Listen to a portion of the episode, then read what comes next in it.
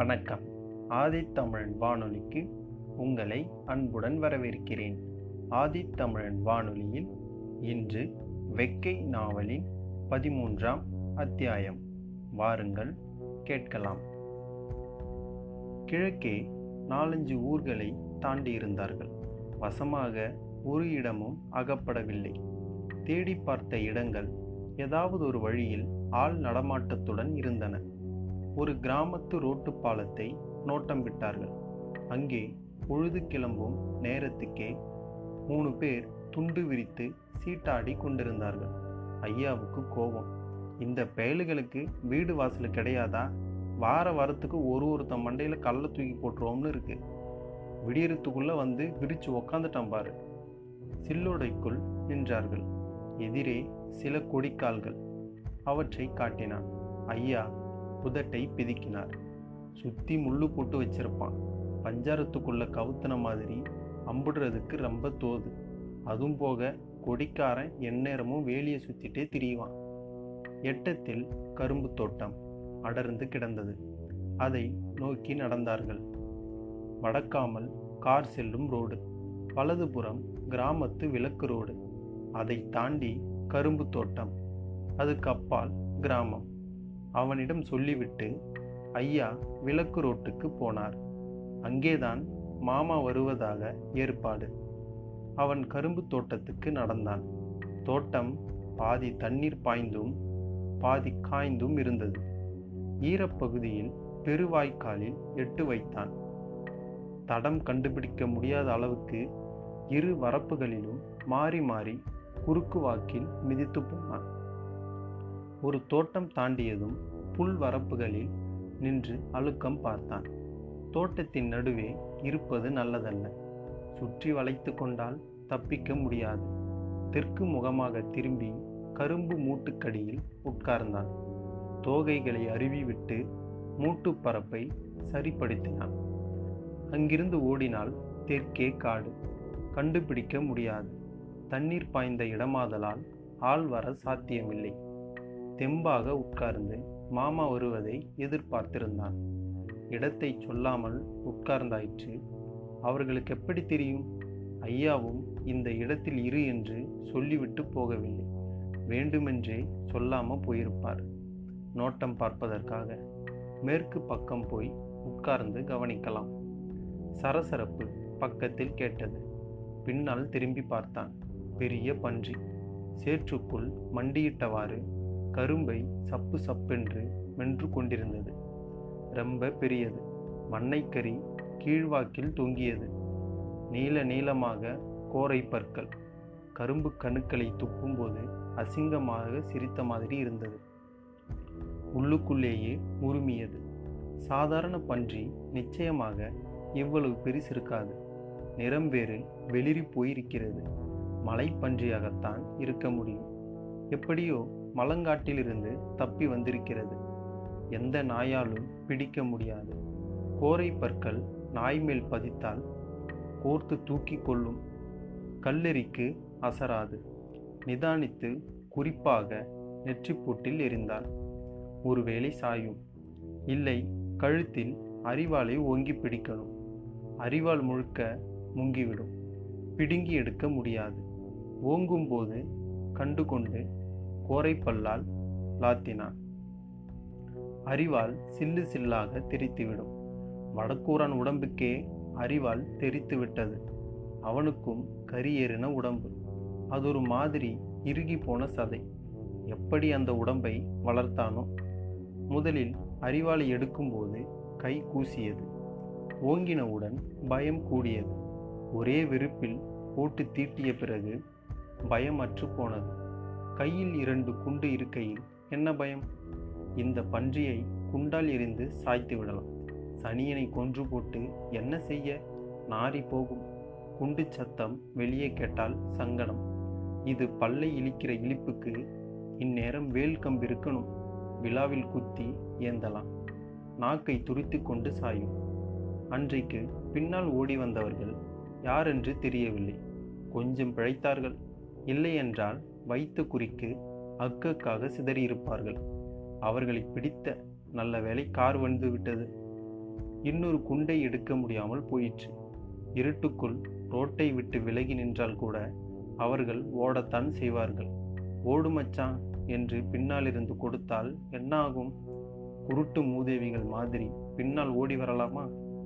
வடக்கூரானுக்கு சரி. வாங்கி கட்ட வேண்டிய நேரம். எத்தனை பேர் வாயில் மண்ணள்ளி போட்டானோ தெரு புழுதியை கவ்வி விட்டான் இதுக்குள் அவன் குழியில் ஆடு மேய்ந்திருக்கணும். இவன் வாங்கி கட்டினால் ஓடி வந்த பயல்களுக்கு என்ன வந்து விட்டது? சிரிப்புத்தான். மாமா வந்ததும் ரெண்டு சண்டீர்களை பற்றி விசாரிக்கணும். கை குண்டென்ன? லேசு பட்டதா? அதை செய்ய பட்ட பாடென்ன? கஷ்டப்பட்டு மருந்து சம்பாதித்து பீங்கான் பொறுக்கி ஆணி வாங்கி சேர்க்க பெரிய சங்கடமாக போயிடுச்சு கம்மஞ்சோறு கேட்டு ஆத்தாவை தொந்தரவு செய்தான். ஆட்ட நோட்டம் பார்த்துவிட்டு அவள் கேட்டாள் என்னல இது தலைப்பிரட்டு புதுசா? ஒன்றுமில்லாத்தா கம்மஞ்சோத்துக்கு ஆசையாக இருக்குது என்னைக்கும் இல்லாத ஆசை வருதோ?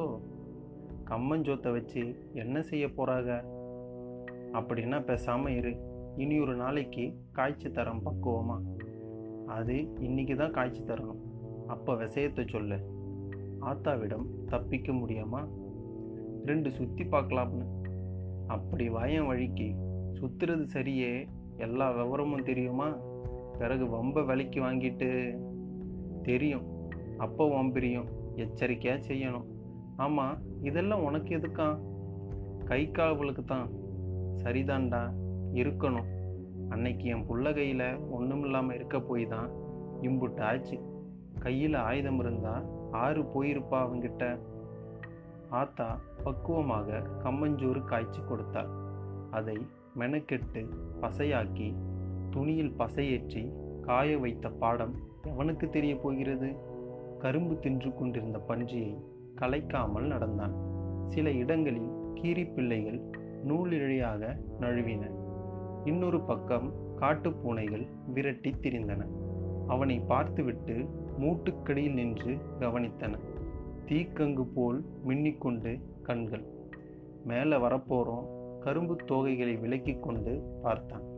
மாமாவும் ஐயாவும் வந்து கொண்டிருந்தார்கள். நேரே கரும்பு தோட்டத்துக்கு வரவில்லை. திரும்பி ஓடையோரம் பனையடிக்கு போனார்கள். அவனும் அங்கே போனான். மாமா முகம் மாறிப்போய் இருந்தது குத்தாக மயிர் முளைத்து ஒரு மாதிரியாக இருந்தார். ஒரு நாளும் முகத்தை அப்படி வைத்திருக்க மாட்டார். மீசை மட்டும் எடுப்பாக தெரியும்படி மழுங்க சிறைத்திருப்பார். இன்றைக்கென்னமோ அந்த கலை இல்லை அவருக்கு மனசில் வருத்தம் போலிருக்கிறது. எல்லோரும் இப்படி ஏற்பட்டிருக்க வேணாம். மாமா பனையில் சாய்ந்திருந்தார். அருகில் உட்கார்ந்து கொண்டான். ஐயா யோசனையில் இருந்தார். மாமாவின் தொடையில் சாய்ந்தான். அவர் அவன் மீது கையை போட்டு கொண்டார். சிலம்பரம் மெலிவாயிட்டிய ரெண்டு மூணு நாளைக்குள்ள நான் உங்களை கேட்கலாம்னு இருக்கேன். எனக்கு என்ன வீட்டில் தின்னுட்டு திரியறவனுக்கு? நீங்களா வீட்டில் இருப்பீங்க? எல்லாம் எனக்கு தெரியும். என்ன தெரியும்? அத்தையை அலைய வைக்கிறது. மாமா அவன் முதுகில் தட்டினார். அத்தை உன்னை பற்றி ரொம்ப கேட்டு விட்ருக்காப்பா இங்கே சோறு கொண்டு வர சொன்னால் கூட வந்துடுவா பாவம் அத்தையை போய் அலைய வைக்கிகளே எல்லாரும் அலையலையா? என்னால தான் யோசனையிலிருந்த ஐயா பார்வையை தாழ்த்தினார். மாமா அவன் மேல் இன்னும் கையை அழுத்தினார். ஐயா சாதாரணமாக சொன்னார். என்னால் தான்பா இவ்வளவும்? பழையபடி அண்ணர்ந்து கொண்டார். மாமா இடையில் பேசினார். எல்லாராலையும் தான் அதை பற்றி இப்போ எதுக்கு பேசணும்? காலகாலத்தில் ரெண்டு பேரும் வயிற்று பாட்ட பாருங்க. அதுக்கு பிறகு மிச்சத்தை பேசிக்கிறலாம்.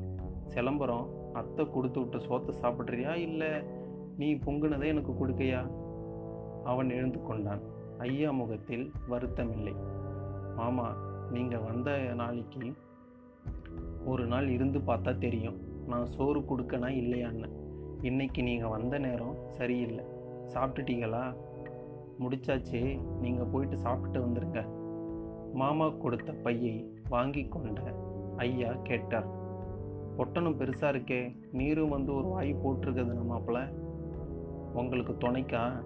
ஐயாவும் அவனும் எழுந்து பக்கத்து கிணற்றுக்கு போனார்கள்.